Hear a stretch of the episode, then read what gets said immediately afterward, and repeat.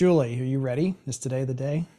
Today is the day. You're gonna let everybody know about something? Yes. Yes. But are we letting them know now or is it story? No, time? this is this is the cold open. You just talk Oh, about okay. other things. To Wait, make it where's the like drum you- roll? we have big we have big news coming. we do have big news. just not yet. Not Um, yet. it is, in case you're wondering, as we record, it is 1:22 a.m. Nepal time. I've converted my watch because this is the last thing I'm doing before I head out of the country for my little jaunt. It And- when, so when do you actually leave? I have to be at the airport at 4 a.m. tomorrow morning. Okay. And then I arrive, that's Friday morning. And then I arrive in Kathmandu at five o'clock in the afternoon on Saturday. Wild. It's going to be a Have you ever had a flight this long? No. And again, the introvert in me is kind of looking forward to it. Um, so I, I got the, you know, the seat that folds down and uh, like, I think they give you pajamas. So I'm just going to, you know, podcast it up and maybe Yeah. write.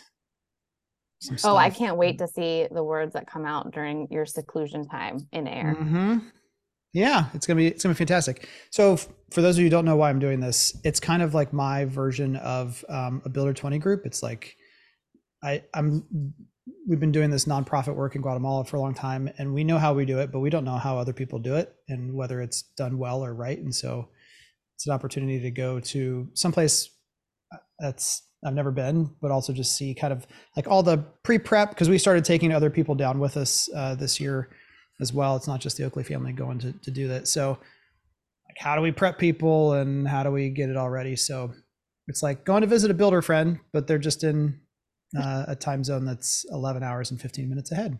That's all. Awesome. It's exciting. Casual. Yeah.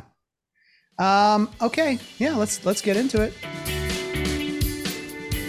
Welcome to Market Proof Marketing, the podcast from the industry leaders at Do You Convert, where we talk about the current and future state of marketing and online sales for builders and developers across the globe.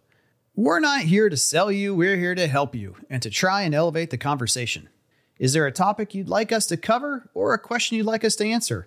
We'll do it. Simply send an email to show at doyouconvert.com. Let's hear Julie's big news. Welcome to episode 293. I'm Kevin Oakley, and with me today is Beth Russell and Julie Jarnagin. And Hello. this story time is brought to you by words in the form of sentences, paragraphs, and chapters as written by Julie Jarnagin. Tell everyone Yes. What's so happening. if they're watching on video, uh, Look at Hey. how I've pretty. written a book. This Yes. is where everyone. Wait, I don't. oh, I can't. Oh, I'm sorry. I'll, I'll send yours soon. I'll send yours soon. So you got a cover preview if you had video. But um, I've been working on something for a while now. It's building certainty. It's um, content marketing for home builders. A book I've been working on. Kevin wrote the forward for me, and I'm just excited to get it out into the world now. So it's been that little side project I've been just kind of working on here and there, and it's finally done. Carla helped me with the illustrations and the covers and all kinds of exciting things. So I'm just I'm I'm ready for it to be out into the world. yeah, this now. is um, the idea started in 2020. Mm-hmm. Yep. Uh, I we did an event, if you'll remember, it was you know the height of of COVID, and so even though I was high risk, I got in a plane, went to Tulsa, and we had an online only event. I think we had almost Mhm. 600. No, I don't even remember the number. I hold. don't I'm gonna have to go back. There was a lot. Like I feel like it was almost 750 um, people attended. Uh, it was an online only event, two days of live streaming. It was it was wild.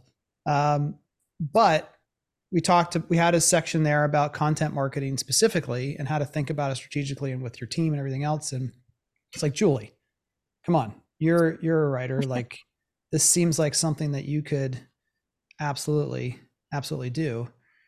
And she's like, "Yeah, I, I think so." She goes goes away for a little bit, comes back, and she's like, "Here it is." Like, didn't I think you sent me one rough draft in a Word doc? Mhm. I think I sent you an later. outline. I I Yeah. sent you an outline, and then I just slowly worked on it. Didn't talk about it much, and then finally just got it done. So you know, one of those projects you say you're going to do, it just takes a while to carve out enough time to get it done. But I'm excited about it. I think it's going to be a good tool um, for marketers to use because it just has everything organized into one place about like why we need content marketing, what kind of formats, um, where you can distribute it, um, how to put the process together, how to evaluate if it worked. So it's just all kind of organized into one place so that you can get it in a structured way. And I think also, hopefully, it'll be a good tool to hand off to, you know, new team members or people coming in um, yeah. so that they can get up and running. So, yeah. And you're also are working on some uh, slide presentation stuff for people who might want small group presentations or um, additional training.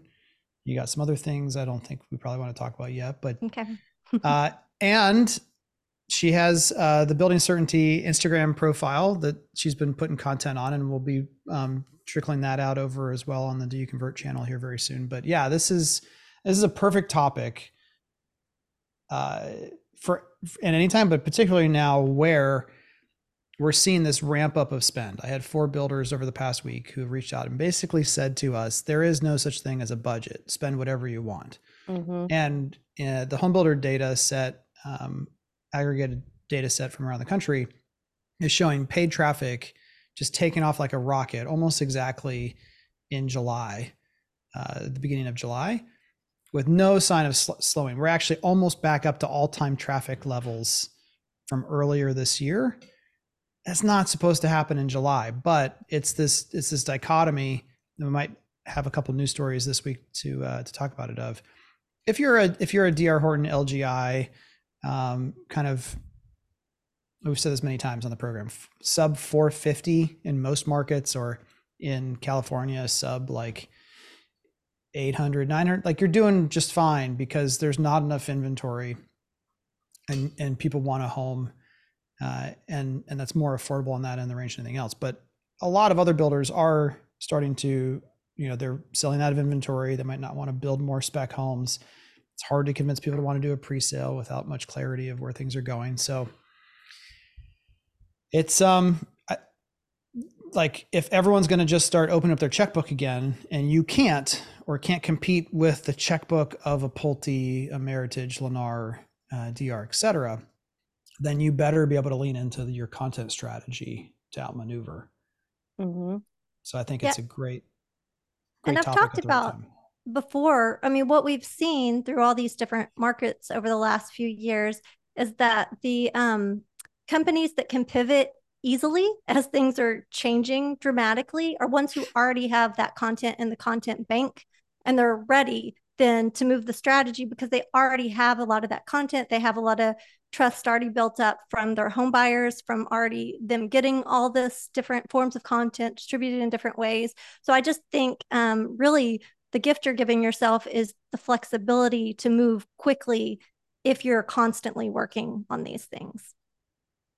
Yeah, this yeah. topic has been come up a lot this past week because a lot of builders are just not sure where to go right now in the market. And a lot of the marketers are kind of like, okay, I've already turned up the dial on things. We're increasing budget here, here, and here. But what else do I need to be doing? Because I'm getting this traffic, but it's not necessarily converting. And I think a lot of ways we've talked about this before where people have been forgetting the other side of the coin and the other the other layers of marketing that we have to consider and we have to remain strong at and um, stay educated on and of what's working, what's not, and keep in our back pocket. And um, you guys have heard me say this this week already a few times, but the idea of the best marketers live in balance on the center of the seesaw and how they know when to lean left and when to lean right and they're able to do so quickly. So the seesaw being the side of paid and advertising you know all that kind of stuff and then the other side of the content and the heartstrings and the messaging and the personalization and they can just balance right there and pivot as needed leaning and staying afloat while everyone else is just flat on the ground. Yeah, well, there, there's balance and there's understanding the sense of momentum too. Is how I it feels to me. Mm-hmm. Um, like you know, when you work with so many different folks as we do, you can go through a couple weeks or a month, and you're like, no one's mentioned this topic at all. And almost by definition, it's like when everyone's talking about Bitcoin, you probably don't want to be ta- buying Bitcoin. It's like everyone's no one's talking like email is the thing that people just love to not talk about. Can we not? No, no, mm-hmm. Kevin, please don't bring that up because that's an that's hard and annoying. And packaging all that stuff together and having to get it proofed by four people and then having them say, never mind, change the direction. And then you send it out and the data says only, you know, 20% of your audience opened it. And it's just all very disheartening and seems like a lot of work. Mm-hmm. But there are people then who lean into that when when it's not being done and see a lift. By the way, this is um, uh, just a trip down memory lane again for those of you on video. This is what this is what our 2020 uh, summit was because we couldn't get him go in person. So we had it was 350 people on a on on Zoom basically for two days, and this was Mike and I in a warehouse in Tulsa, uh, interviewing different speakers that we had. Uh, it was so well put together, though. It was also my first thing back from maternity leave, so I had like a baby on the side I think I oh, held wow. him up at one point, like Simba. Oh yeah, you did. You were like, look, look who's in in attendance with me. I do remember that. That's awesome. But yeah, that that balancing is really um it's it's tough. And that's where if you aren't on calls with us, you're not looking at, at data, you might say, well, yeah, that's not a new story of having high volumes of traffic and not getting the lead volume you want. But we're not talking about low quality traffic. We're not talking about running you know enter to win campaigns or uh, mm-hmm. uh, just kidding. That's not the price you thought it was uh, trickery. These this is you know high intent high quality traffic that still is looking and absorbing all the content. Um, they're just not taking that next step forward.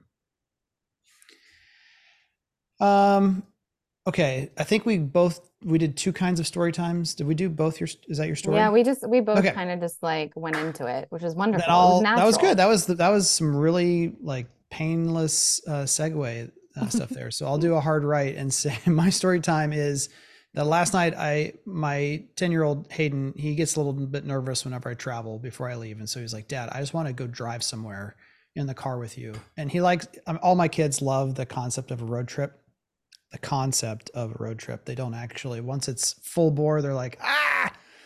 But they there's nothing better than getting a bag of snacks and a water bottle and a blanket and a pillow and climbing in the car when it's dark. Mm-hmm. Even if like if I take the kids to school and it's early enough, they're like, Dad, it feels like we're going on vacation, not school, because we just always leave, you know, at four in the morning. And so uh, as I'm backing up out of the driveway, I almost hit this kid on a Segway and I I thought it was um, my my oldest daughter's boyfriend's friend.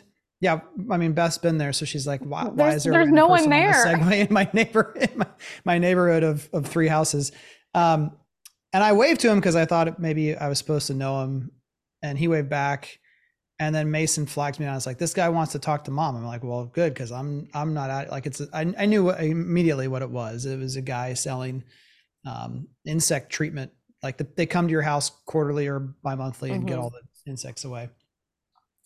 All those services we've had, we've had, all of them and they're all terrible. And all they do is go to home depot or lowes and buy stuff and come to your house and use it and charge you ridiculous amounts of money. So i actually this tells you how nice of a guy i really am. I one of our uh, garage doors was open. Mason runs in to go find melanie He's still outside in the driveway. I'm pulling away to leave, and I just shut all the garage doors because I'm like, this is you don't have to come out. You don't. There's nothing that says you have to go talk to him, Melanie. We leave for 45 minutes. We go walk some product um, because my all my kids love to go walk homes under construction and talk about what they would do different if they were the builder. And we go to the grocery store, come back 45 minutes later, and Mason, my eight year old, runs back out to greet us and says, Hey, that guy's still here and mom wants you to talk to him. And I was like, I don't, I don't want to talk to him. How is he still here? Is my first thing. Like this is. So I, I we walk out back, and my eight year old, my thirteen year old daughter, my wife are all hanging out with this kid from San Diego who's here to sell pest control, and it's I think it was now nine forty five at night and he's like, "Hey, boss," and doing his sales thing for me, and I'm just like, "Look, she's your customer. I just think this is nature. Like the whole world is outside. I tell Melanie, oh, you can't put a bubble around, you know, seven acres and say no insects. That's not going to work. Like there will always be So I just go, hey, if, if she's happy, just so you know, you're signing up a psychopath. She will call you and text you every other day if there's any type of insect crawling on her house. He's like, no, no, no. I like, I, I'm all in it. And he reiterates multiple times, if you are ever not happy, I'm your guy. Cause if, if you don't stick as a customer, I don't make money and I don't get food. And like sad story, but like you can call me, text me, I will do whatever I need to to make it right. And then I talked to our builders again today, some of our builders. And then now let me just say, first of all, this isn't necessarily true or fair, from a lot of the marketers, and this is why marketing and sales does have to communicate well and be on the same page, is there's this kind of growing sense that you can, a frustration from marketers of, look, the traffic volume's there, the lead volume's there, even the appointment volume is there. But then we ask the sales team who's had 150 appointments last month, what are the common objections or what are the things, hurdles that you can't overcome? And they're coming back with a whole big nothing.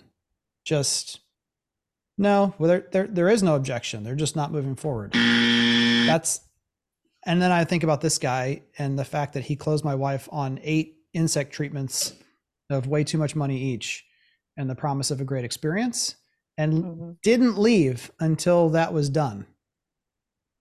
Like my wife is like, "Are they gonna pick you up, or do you have to ride your Segway somewhere like to get home?" He's like, "Oh no, I'll, I'll text them; they'll come get me." But this this idea of salespeople not finding the no or not getting to the no or the mm-hmm. objection is critical. So then we spent a little bit of time with a couple builders talking about potential ways to do market research of if you have the leads, you have the appointments, and especially you've got a list of people who have priced out but not moved forward. It can be done internally, it can be done with an outside partner. Someone needs to just do some research with this audience of people you know and who know you about what's going on. Now, you might also be thinking, but we already know what all the objections are. It's too expensive. we don't know what the payment's going to be. Uh, it's higher than we thought. So maybe maybe you would say you don't know, but someone's got to say, here's the objections that we're going to tackle head on.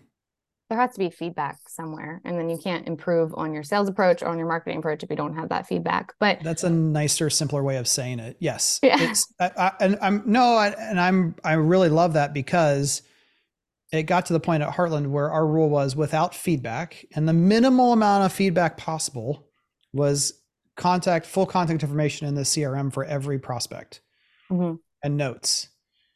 If there isn't feedback, then marketing can't continue to focus on helping you specifically as an individual community or sales rep. We can still try to help the company, but if there is no feedback and there is no data, then there's nothing else for us to do. Yeah, there's there seems to kind be of. I'm having a similar trend, but it's it's a different type of misalignment, but it's this trend that is relayed to sales and marketing misalignment. And it's this expectation that sales is saying, hey, this is working for us. You should bring it forward and do it on the marketing side. And it's that misunderstanding of like, no, it's working because it's working at that point of the funnel. If we brought it up to the marketing side, it wouldn't work the same.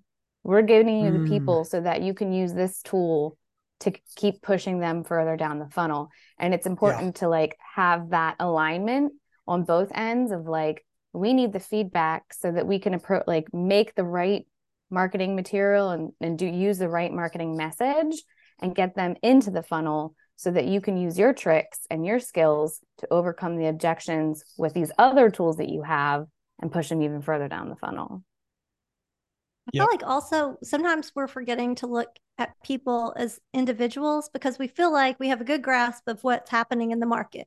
Well, they're not buying because interest rates are high and they're coming out because there's no inventory. You know, we were joking mm-hmm. about a lot of our articles being on the same topics because, yeah, like we got it. We know what's going on in the market. But just because we have that understanding of the bigger level, that doesn't mean we don't need to drill in individually in why people aren't moving or what their situation is mm-hmm. or digging down deeper in that. So yes, that's the overall market situation, but what's the situation with Mr. and Mrs. Smith who came out last weekend? Yeah, and that's the other I would say that's the other half of being prepared. On the one hand, like this this guy who came, he came from our old neighborhood, which was half a mile down the road, uh, an actual real neighborhood. and he had all these names of neighbors who lived around where we used to live who had already signed up. I'm like Melanie, he can just go on the tax website and pull up people's names. Like you have no idea if he really did that or not, but he was prepared. Mm-hmm. Does that make sense? And he wasn't, you have to be prepared in the macro sense of understanding the narratives and the likely objections and all that stuff. But how you have to be prepared to the personal situation as well. Yeah. I, mean, now more than ever, too, because it's like going back to the whole promotion thing of like just pushing out new promotions left and right and left and right. It's it's getting tired and people now just expect that. You have to dig a little bit deeper. You have to I I gave this advice to a couple people recently of like take the time to intimately know who your customer is because it'll make you a better marketer. It'll make you like put your buyer goggles on, see what their personal experience is so that you can cater to them, whether it be through content or through messaging yeah. or through any other medium that you're looking to utilize. Because there really is logical ways to talk through everything, but you have to know or have a sense, and this is where expertise does come in, expertise and experience does does play a role of will will this line of thinking that I'm walking the customer down with emotion and story and all the rest is that going to resonate? Uh, because you don't want to just dump again but like if, if someone said well I, i'm just worried about you know i hear that there's not a lot of houses for sale or there's not a lot of homes for sale in my neighborhood and maybe that's because i'm not going to get the value that i should out of it or that homes aren't selling because uh, i read something that said volume is down. Um, which is an aside thing try to remind me where we are. If you see any story about the housing market you have to ask a couple questions. Are they talking about used homes or new homes or Mhm. both because those are like three different ways to be talking about the market. You'll hear someone say that um, the housing market is in recession because volumes are down. And so yes uh, people whose livelihood is dependent upon making a couple hundred bucks or a couple thousand dollars for every transaction and we used to have a whole high volume of homes and, and now that volume is way down that is a recessionary for them. From the consumer standpoint all they care about is is my house worth more or less. And so they hear the word recession like oh yeah house prices went down 0.3% in one month and then they went back up. Like so you have to whenever you're you you have to help help customers think through that of if you've seen this thing or they bring up like yeah this is this can be really confusing because the headline might have nothing to do with new construction at all. Mhm. But they f- they feel that way. Okay, so here, like if someone said, "I I just don't know if my home's going to sell because or sell quickly," then you know we just someone did the math here of basically still right now, uh, eleven thousand three hundred ninety seven homes are sold every day in the United States, an average of eight every minute.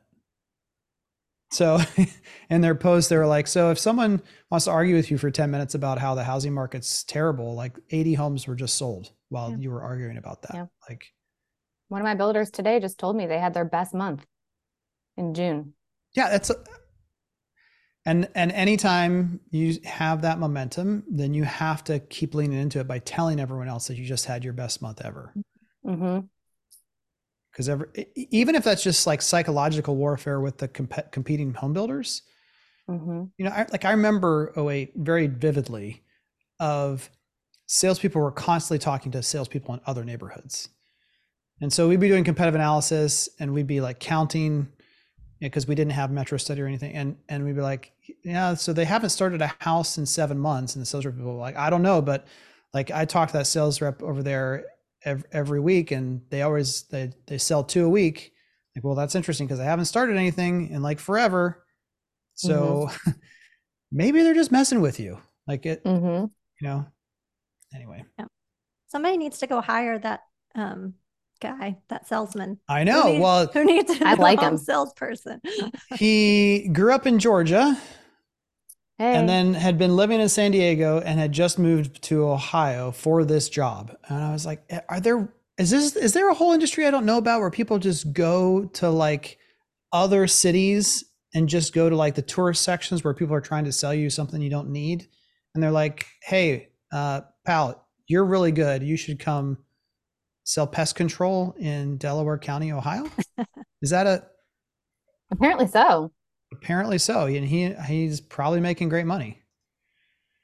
But yeah, I, the I think I think the most important takeaway from all of that um, conversation is feedback.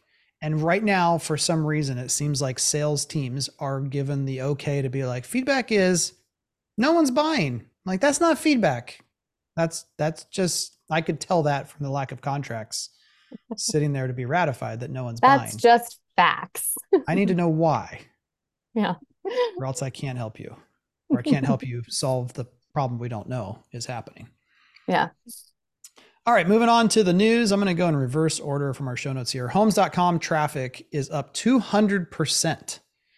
Uh, this is from realestatenews.com. And the question is Could it become a top portal? Zillow's site visits were also up, but Zillow lost market share while Homes.com and Redfin made gains and Realtor.com slumped. I love, I love, um, Julie, do you do you pay close attention to the particular words that people choose? Like they could have just said realtor.com declined, Yes. but like slumped just means like, uh Yeah. It's, it's like I it's hope like the weekend at Bernie's the guy. It's video- kind of alive, but just because other people are moving his arms. Well, and I even the never saw that movie, headline, by the way. even the headline made me laugh. Homes.com traffic up 200%. Could it become a top portal? So you think like it's like, I mean, 200% is a lot for them, but they're still way down there compared to Do Zillow. Yeah. Do you It's like who paid you to write this article? You're not wrong. I I might have talked to someone else um, from somewhere else, and they kind of just like, I mean, yeah, if you got a small number, it's easy to grow 200 percent. And I, I Mhm. reminded me of um, Rally's uh, Burgers. I don't know if it was just where I lived, but they had all these commercials about America's fastest growing burger chain. And then suddenly they went out of business. Like I was just old enough to drive, I think. I'd got my license. Are they not out of business where you where Isn't it? Checkers? Isn't it the same as Checkers? They're the same. Checkers and Rallies, same company, yeah. yeah, isn't But, it but Rallies exist? is no more. It was called Rallies in Ohio. And my whole childhood, I saw those ads. It was America's fastest growing burger chain. And then I got my license and I was going to go drive to the rallies that I had seen from my bus my whole life on the other side of town to try this hamburger. And they're out of business. Turns out that you can be America's fastest growing burger chain when you only have 10 locations and you go to 20. Right? I mean, they weren't wrong. Yeah. They just So didn't see. Um, uh, Redfin is still holding steady, a third place spot with 132 million visits in April, 142 million in May, and 442 million in June. Uh, CoStar's platform, what are we at now? Uh, 28 is it went from 28 million to 38 million. So they got a long ways to go. If you're still chasing Redfin yeah. on its own, you got a you got a long way to go. Well, did think it was- Redfin, the only incentive is that they have listings that they don't put anywhere else, right? So they have like that content that's like somewhat gated, if you will, or you can see before it goes elsewhere. Yeah. I, I- go ahead, Julie. I did think it was interesting too that Realtor.com was defending themselves by saying our focus is not on um, the maximum uh, traffic number, but higher quality audience that's serious. So they were defending their Yeah, that's always been defending their, their lower like numbers. that's that's always been there. Everyone's just going to Zillow to see the value of their neighbor's house. Like, okay, but why are they why are they thinking about that? You know, like Why are they going to Zillow for it? Visit. Well, they're going to Zillow because of the Zestimate, and they did such a good job of cornering the market on that. But my point is just, why do you care? You care because of some something that is not always, but there's some connection there. Just like I go, I haven't talked about this in a while, but uh, our on your lot division at Heartland was where we started a program that we ended up rolling out everywhere else. Was every on your lot customer we threw a housewarming party for every single one because on your lot is such a unique thing that people that one of the biggest challenges was i can't picture myself going through this. It seems too hard too complex whatever. So every single time we would we would say hey we're going to throw you a party 500 or $1000 towards a caterer. It just can't be used for alcohol. You can buy your own alcohol on top of that. You give us a list of people. We'll invite you if you f- invite them on your behalf. Like we'll make nice stationery. It won't have our logo on it. It'll just say you're invited to we'll just turnkey party at your house after you move in the only requirement was that one employee from the on your lot division would attend without business cards and without flyers. We were just there. And usually was the, the salesperson who was also involved in the process um, because our on your lot division was sales and construction was managed by the same each each one could have like 20 up to 25 customers. And every single time we would get referral business from that of people who wanted to go out and price it because they were in that home and thought to themselves oh if the oakleys can do this i could do this and and then we ended up rolling that out to the first three to four buyers in every neighborhood brand new neighborhood would do the same thing because again it was this is a new neighborhood new community get that additional exposure so like the the the exposure to it through the Zestimate even. I mean, I, what else is Realtor going to do? Say we're we're we're in last place, like we're. and there's still. I mean, the numbers are still big. So this isn't a don't don't talk to Realtor at all if you're a builder. I'm just saying that when you look at the math, yeah, you know, what else are you going to say? Um, CoStar CEO. So CoStar again is the number one commercial real estate portal. Um, they dominate the market there, but they're they're now in sixth place in the syndication wars. Uh, CoStar's CEO uh, Andy Florance, I, I, I got it there. Oh man, flashlight alert. Um, believes the portal can move to the number two spot by next spring. So, what is it? I mean, seven months. You're gonna be number two. Now, here's this is speculation time. This people thought this was going to happen last year but remember, um, homes.com parent company CoStar also owns apartments.com. And uh, Jeff Goldblum was their big. I thought those commercials were terrible, but apparently they think they're awesome. Maybe consumers thought they were awesome. I just. Do you guys ever? Did you ever see any of those apartments apartment.com ads and think this is? I remember amazing? those. I no. No.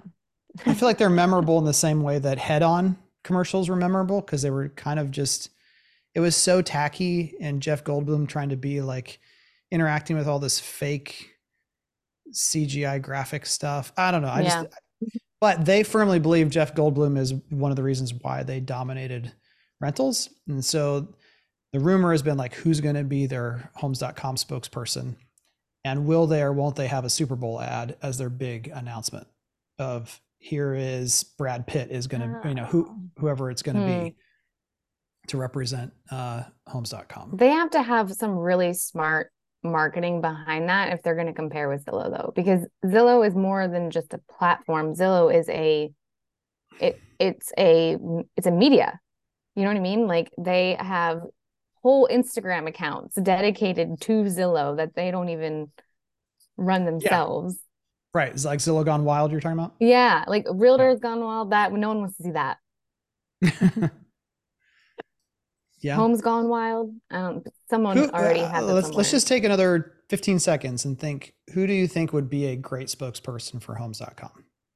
they're gonna get like Ryan Serhant or something, like someone from like the big Bravo reality TV world or something. So he has his own brokerage. So I don't I don't know if that I mean I agree with you. I actually um I thought they were going to go with um the Wrexham guy, uh the Canadian who does all the great Did you not know Ryan Reynolds off the top of your head? Ryan Reynolds. Yeah. I think that's who they go for. Maximum Effort. I mean, his his marketing company, Maximum Effort, does some really he almost stuff. always like he has an edginess to everything he does, like a candor that is raw, but also Yes. like inappropriately funny. So I don't know if a brand like them could really make that work. But I feel like if you're gonna be number like Avis, you know, one of the best marketing taglines of all time. At Avis, we try harder because we're number two. I butchered that, but we try harder was their tagline. Maybe maybe Ryan Reynolds could pull off that kind of typical Ryan style of humor of like Yeah, It has to be. sorry we don't have made up numbers that don't actually reflect the value of your home, but at homes.com we do have, you know. Yeah. Something like that. I McDonald's was going down. I was going down the same line. I was thinking like Chris Pratt, but then that may be the Jurassic Park connection going in my Yeah, head. right. Jeff With Goldblum. Yeah. That may be Yeah. why that one came up. If it was a female, who would it be? Mm, a comedian, like um Yeah, but they Um, used um the girl from SNL for something recently. oh, maybe that's why I'm thinking that. See, there's Was that Yeah. that was the back of my Realtor.com, right? Who used her? Was it realtor.com? See, I, I don't thought- even know. I know she was on a commercial, but I can't tell you the brand. Is that her name? yeah, Kate McKinnon? McKenna. Kate McKinnon. Kate Um, McKenna. I think sure. like it'd be a pow- like Julia Roberts. I don't know. That's No, my it, guess. it would be like Blake Lively, like who was Yeah, it's married gonna to be Ryan somebody Reynolds. younger and hipper. Yeah. Zendaya. Just because boomers have all the that money and they're bu- sells, boomers. Boomers are buying all the all the higher end homes, so I feel like they gotta kind of bridge the gap. But you're probably right, younger. Okay, that was longer than ten seconds. Comment But below fun. on who you think. Mm. Um, all right, from applenews.com. It's funny because Becca um, Becca loves her Apple News uh, on our team. When she ever oh, like, I think she found a hack, or she's. I don't use Apple News, so I'm, I'm guessing you can tell it what you want to see. Um, but from applenews.com, which oh, it's CBS. There you go. Good job, Mhm. Apple. Uh, when will mortgage interest rates drop? Three factors influencing rates now. I would just say, like, do we? Well, one, don't wait for this, uh, or don't hold your breath because you will pass out most likely before this happens. yeah. Um, but also, if rates drop, I just have a. I don't know that it's going to be good for for builders. Yeah, they And have the some- upper hand right now.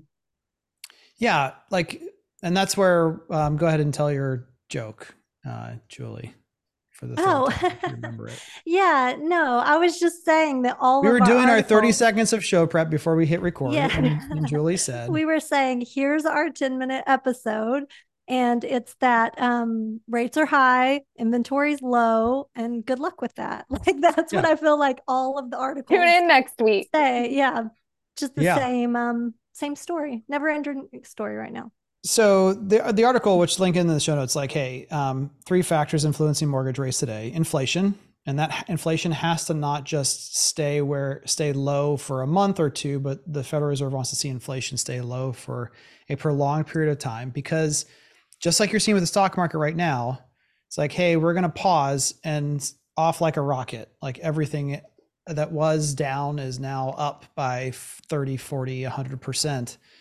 And so you can't just get inflation to cool for a for a month because then when you change the circumstances it's just going to take off again. So that it has to be uh, done for a while. You got um, prepayment risk is another reason why rates are staying high. Um, so that spread between the 10-year treasury uh, uh, treasury yields. So you can go through that thing and understand more about all the things I just said if if you're thinking I went through that quickly. But to me, the more important conversation is what do you think is going to happen when rates go lower? And if your theory is that the lack of existing home supply, which by the way has been a good thing for house prices, just like it's been a good thing for builders, it's bad thing for volume, good thing for pricing strength. Do we want, you know, 700, 800,000 existing homes to hit the market over a 60 day period and change the dynamic? Do we want costs of construction to go back up? Do we Mhm. want construction speed to slow back down? I just don't. I Yeah. don't know. Yeah. It feels almost like a catch 22 at this point, right? Like you you want the rates to improve so the people that are like really wanting to buy and can't will finally be able to. But if- then I mean, we have multiple builders who are running interest rate incentives at four point, I mean, 3.99, four and a half, 4.875. Yeah. So you, you're already able to offer that. true. What's going to go away is your incentive. It's that, and that that's a differentiator right now to existing. Yeah. So I, I don't And I- know. I feel like Mike and Jen and the team have been talking to OSCs more about um, those realtor relationships. I think marketers need to think about that too. How can we educate our realtors and get a touch with them to show them really how we can help? Because we can, because we have the inventory, we have the interest rate buy downs. Um, do do your realtors know everything you can do for them if if that's part of your business? I know some people don't want the realtor deals, but if that's part of your business, I feel like they aren't some of them aren't fully educated on everything we can offer. Yeah. And even that, like we have the inventory, but again, there's a few, not very many, but just a couple of markets in the country where there is more inventory at certain price bands than than consumer demand exists even now with mm-hmm. that lack of supply. So like overall you continue to hear the narrative of we're undersupplied of houses, but I still would say we're undersupplied in affordable houses. Mm-hmm. And that supply can be available way faster by becoming available in the used home market than in the new home market. Like yeah.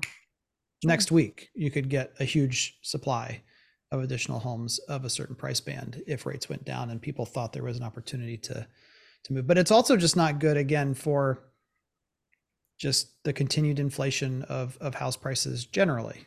It's good for people who own homes, really bad for everyone else, and long term again politically, culturally for the country bad when uh, you know when the majority of younger generations believe they'll never have an opportunity to li- to own a home. That's not good politically, economically, stability, and nothing good for for for the country in that sense. So again, careful what you wish for if you're able to as a builder now offer lower interest rates and have it be a differentiator um, you, i don't know if you're really excited about tremendously lower rates yeah and i mm-hmm. think like that expectation that's now been set won't go away they'll just be like okay well what is it now yeah i would say especially like um, uh, you really don't want that to happen in october november december of this year mm-hmm. if anything you'd be like please let's just kind of keep things more or less as they are until the next spring market. Yeah. Um okay, next up from fortune.com, Lance Lambert, my Twitter buddy, uh, wrote this article that says a fight erupts in US housing in the US housing market as deteriorated affordability clashes with the lock-in effect. Um, Again, link in the link in the show notes, but this one um, might have a um, inability for you to read the article. They do this thing at Fortune sometimes where they make an article, um, read it, you can read it, and then they lock it up behind like a dollar paywall uh, the mm-hmm. next day. So um, here, here's from the here's from the show notes. On one side, deteriorated affordability resulting from a spike in mortgage rates from three to six percent last year just after national home prices surged by more than 40% during the pandemic housing boom, is exerting downward pressure on home prices. So that's one side is rates high, putting pressure, but on the other side, the scarcity of existing inventory, exacerbated by the lock in effect of low rates, as many homeowners are reluctant to sell and buy, fearing the trade off from a 2 or 3% mortgage to 6 or 7 is exerting upward pressure on home prices. And so these two competing forces, but for now, and according to Zillow and everyone else, for the foreseeable future, there's more upside pressure on home prices than downside pressure. Yeah. Yeah, I thought this was an interesting way to frame it. This was kind of a fresh take on the same idea. So just that little line. So who will win out? Will strained affordability see national home prices drift lower, or will lack of existing inventory drive national prices higher? So I just, yeah, it's an interesting illustration of how they're like two opposing forces happening at the same same time. So it's worth the read, I think. Yep. All right, last one. I'm pulling back from uh, internal uh, thread conversation. This is from yankodesign.com. Um, the Threads app is filled with deceptive dark design patterns, and we spotted more than 10. We won't go through all 10, but dark design patterns are basically intentionally difficult um, UI or lack of explanation or clarity around a choice they're asking you to make until it's too late. So it's like, um, I think they call it dark design, Beth, because of Star Wars, right? Like the dark side and the light side. Yeah. Like you can have good design that makes things clear and understandable, and then dark design, which kind of intentionally confuses things. And so we're just going to talk about a couple of these. Also, in in the mind of interactivity on threads is almost non-existent. Like I I don't think I've logged in in three days, and I have two alerts. Let's see who they're from. Live. Um, oh, okay. Olivia and Olivia followed me, and Robert um, from Smart Touch followed me. Great. I probably have zero. Olivia, I enjoy the. Uh, I'm glad we're connected now. but you know, uh, we were already connected. Well, actually, we weren't because of uh, number one. So, in order to make your Threads account, you have to log in through Instagram. The Threads app doesn't let you create an account without having an Instagram account. It does so to make the transition for Instagram users incredibly easy, but in doing so, it also ensures that people need to have both Instagram and Threads accounts active at all times. Because what do all these pl- uh, platforms report on? Daily active users, monthly active users. So the fact that you have to have them both, because there's no Threads without Instagram. So if you give up your Instagram for any particular reason, you're in Mhm. a tough spot. Yeah. And then number two, even though it makes it easy to get on, the Threads app does something notorious to ensure users don't leave. If at any point in time you feel the need to delete your Threads app, it means you'll have to delete your Instagram one too. Sounds bizarre, right? While the settings panel in the Threads app mentions that deleting your account will apply to both Threads and Instagram, taking the ability to selectively delete your account right out of your hands, which is why from the beginning there was there's like a take a pause or temporarily suspend your Threads account, but you can't turn it off because Hmm. that would be bad reporting of how this is working or not working. Also, um, there's uh, again, I think ten of them that they're going to go through here in this article. It's a really fascinating read. Also, just you know, when you're seeing someone doing something nefarious, you also have an opportunity to use that for good uh, if you can understand why it's working. So go back to the sh- to the to the link in the notes to read the whole article. It's really fascinating, but threads? Is it it's it's this fascinating thing almost like movie premieres where they used to be like a movie would come out to theaters and it would be number one at the box office for months. And it's almost like the release of this thing went so parabolic so fast Mhm. and then it's come down like equally fast. And that just seems like the way the world works more or less yeah. Mhm. Unless you're Spider-Man No Way From Home. unless you're unless you're one of Beth's favorite movies but I, I also i also think that's interesting um to to understand in terms of uh, launching neighborhoods and and phases Yeah. where you do not have the patience to be able to say well we have so many people on the list we'll have to just do what we can and reach people over a couple of weeks or a couple of days even hmm there is this again sense of like you've got to take action when you have that attention because that attention's moving on like quicker and quicker and quicker Yeah. And I Um, think there's also like a message there that can be turned positive where if you don't have this big, huge release, you can still get momentum and actually sustain better than this huge, big release that just plummets after the fact. I think you're right. Depends on the scenario. Mhm. but i think i think what i would the way i'd parse that a little bit differently is uh, we we used to sell like 27 28 homes in a day at heartland back in 08 09 then we're like oh shoot we can only start two or three a month. And so it was great. It was all good and positive but the sales team was like okay so now i got to tell someone if you sign today we can start your home in seven months. That's not and again a lot of you listening have experienced that same phenomenon over the last couple of years. Whereas um, being able to be maybe two months of starts sold in that first week but then it kind of keeps you closer to understanding what's really happening in the market. But I Mhm. think if you took a poll and said, would you rather sell 26 homes in a day versus two a month for, you know, whatever, I, th- I think most builders would still choose. I don't know. bigger- Remember when we had that incident maybe. where we sold 200 in a weekend? Yeah. Was it? Uh, yeah, I do remember that. Yeah. Accidentally sold 100 homes more than you wanted to or something. That yeah, was crazy. something ridiculous. Yeah.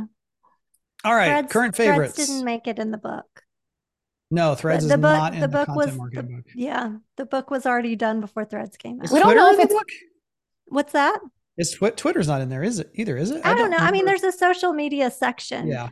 Um that talks about social media. So I'm not I can't remember exactly. Threads Twitter hasn't earned its spot yet. All right. It needs No, it to really figure out itself a little bit. Okay. They're, they they did finally do their first big product update, but again, not much change. I mean, uh, some someone I think I heard Scott Galloway say this.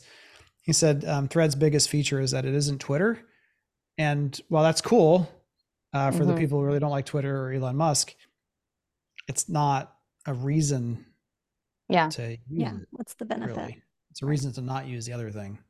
I mean, that's uh, it goes back. We said it on last week's podcast, but it hasn't figured out its personality, its differentiator. And it's the same thing with like homes.com. How is it going to differentiate itself? What kind of personality is it going to have in order to get that following? So we're just Well, actually, I'll, I'll tell I'll tell you what they say they're it's going to be, and we can we can end with this and then go to favorites. Um, is that the differentiation is going to be that when you reach out for more information, that that lead is going to go to the listing agent, the person who, in theory, knows the most about that home. So, part of the negative feedback there's an experience they're saying is that when you reach out another syndication platform, who knows who is going to respond to you, and they may have, know nothing about that house Mhm. they're just an expert in real estate and they'll learn about that house but they don't know the answer and they're not maybe able to best get you information on that particular home. So that's what they think is going to be the differentiator. And they're trying to woo the the realtor and brokerage community by saying your listing is your lead. You don't have to worry about your leads going anywhere else. It's your listing. You get the leads. Hmm. but i don't know if that's compelling enough of a message for the consumer. It has to be better website app experience, more or differentiated content, which again, homes.com is saying they're really going to go after community and neighborhood level content in a way that they don't think other anyone else has. I mean, I guess it depends who delivers the message. If it's Ryan Reynolds, maybe it will work.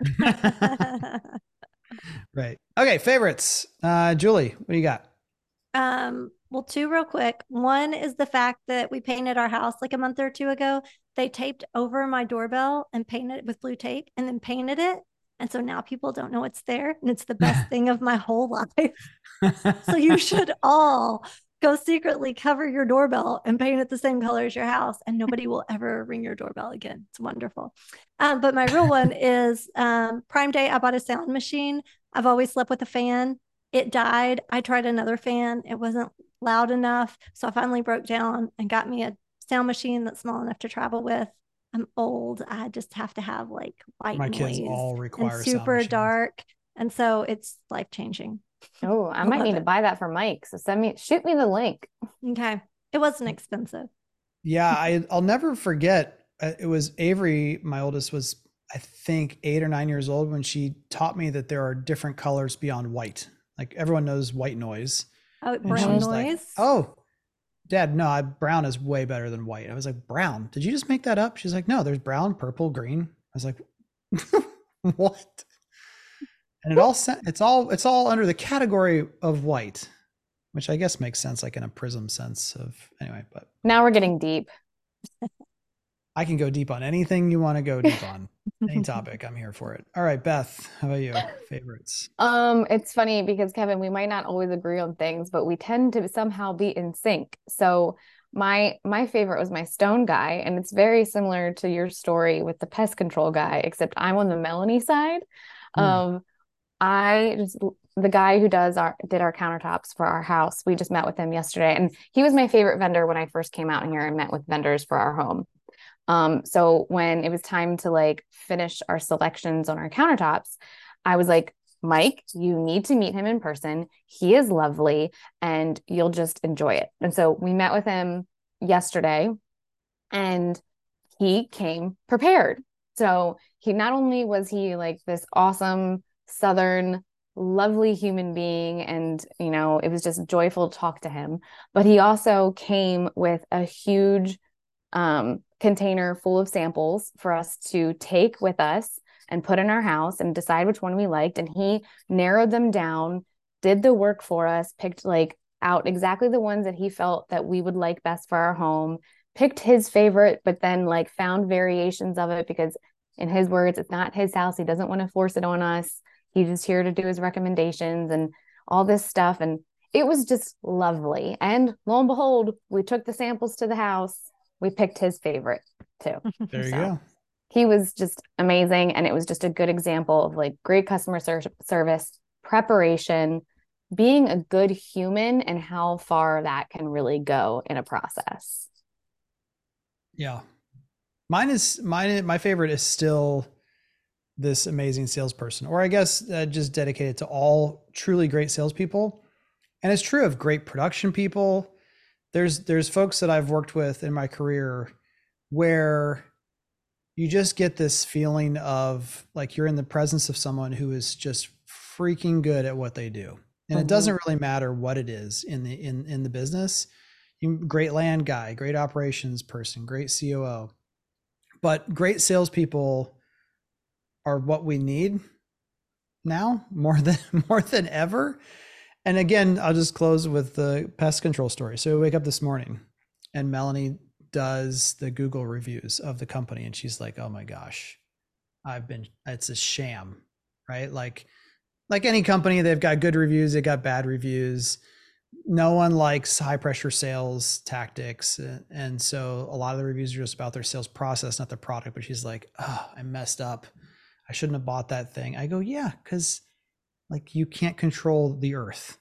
Uh, like, and and so she's like, okay, well, what do I do? I go, I don't know, whatever you want to do. She's like, but I like that guy so much. And like, I felt bad for him. He's this kid trying to make money and he's really doing a good job. I go, okay, then don't cancel it. She's like, but the reviews are bad. I'm like, okay, then cancel it. So she's like, well, I have three days to decide. And they're come, they're supposed to come today. So she cancels it. And then the sales rep texts and pretends like he doesn't know that it's canceled. And he's like, hey, my guy's coming to pick up the materials at the office and he's heading your way next. And she's like, What do I do? Folks, we still have the service. They've come here and performed it. Uh, it was $89 as the introductory price. If we canceled the contract she already signed after three days, it's going to cost us $310 for that initial application. But I'm just telling you, like, she couldn't bring it upon herself to call the salesperson and say, I changed my mind. and this is the lady who would happily go back in to a fast food restaurant and say, "You forgot my pickle. I need a new sandwich." So we're I'm just saying, like great salespeople, great production people. Like if you you should be you should be investing in relationships with those people in your organization that are like that because there's always something you can learn. Amen. And I love me some Melanie. Oh yeah, I keep forgetting you've see I try to keep separation of church and state as much as possible. People have asked to meet Melanie. People have asked for like give us a tour of your home. I saw Elena Money did that and God bless her. I'm never giving anyone a tour of my house. I just I like I, I just don't want I want, you know, the a little bit of privacy where I can get it. So oh but yeah, Beth was just like, I'm coming. Give me give me your address. I just invited myself and I brought some Culvers, some milkshakes. It was great. It was great. It was awesome. All right, everyone. That'll do it for this week. I will see you in two weeks. Uh, Have fun. As you listen to this, I am probably staring at Mount Everest. Awesome. We'll see you next time. Have a good trip. Bye. Thanks for joining us on another episode of Market Proof Marketing. Can't wait for the next one? Or looking to connect with other new home marketers? Become a member of our private community, DYC All Access, which is 100% free and always will be. Get exclusive content not shared anywhere else, access to private events, and the ability to join a marketing impact group with other marketers like you around the country. Visit our link in the show notes or members.doyouconvert.com to join. All opinions expressed by me Andrew Peak, Jackie Lipinski, and our castmates are solely our own opinions. Now get to work and make sure your company is market proof.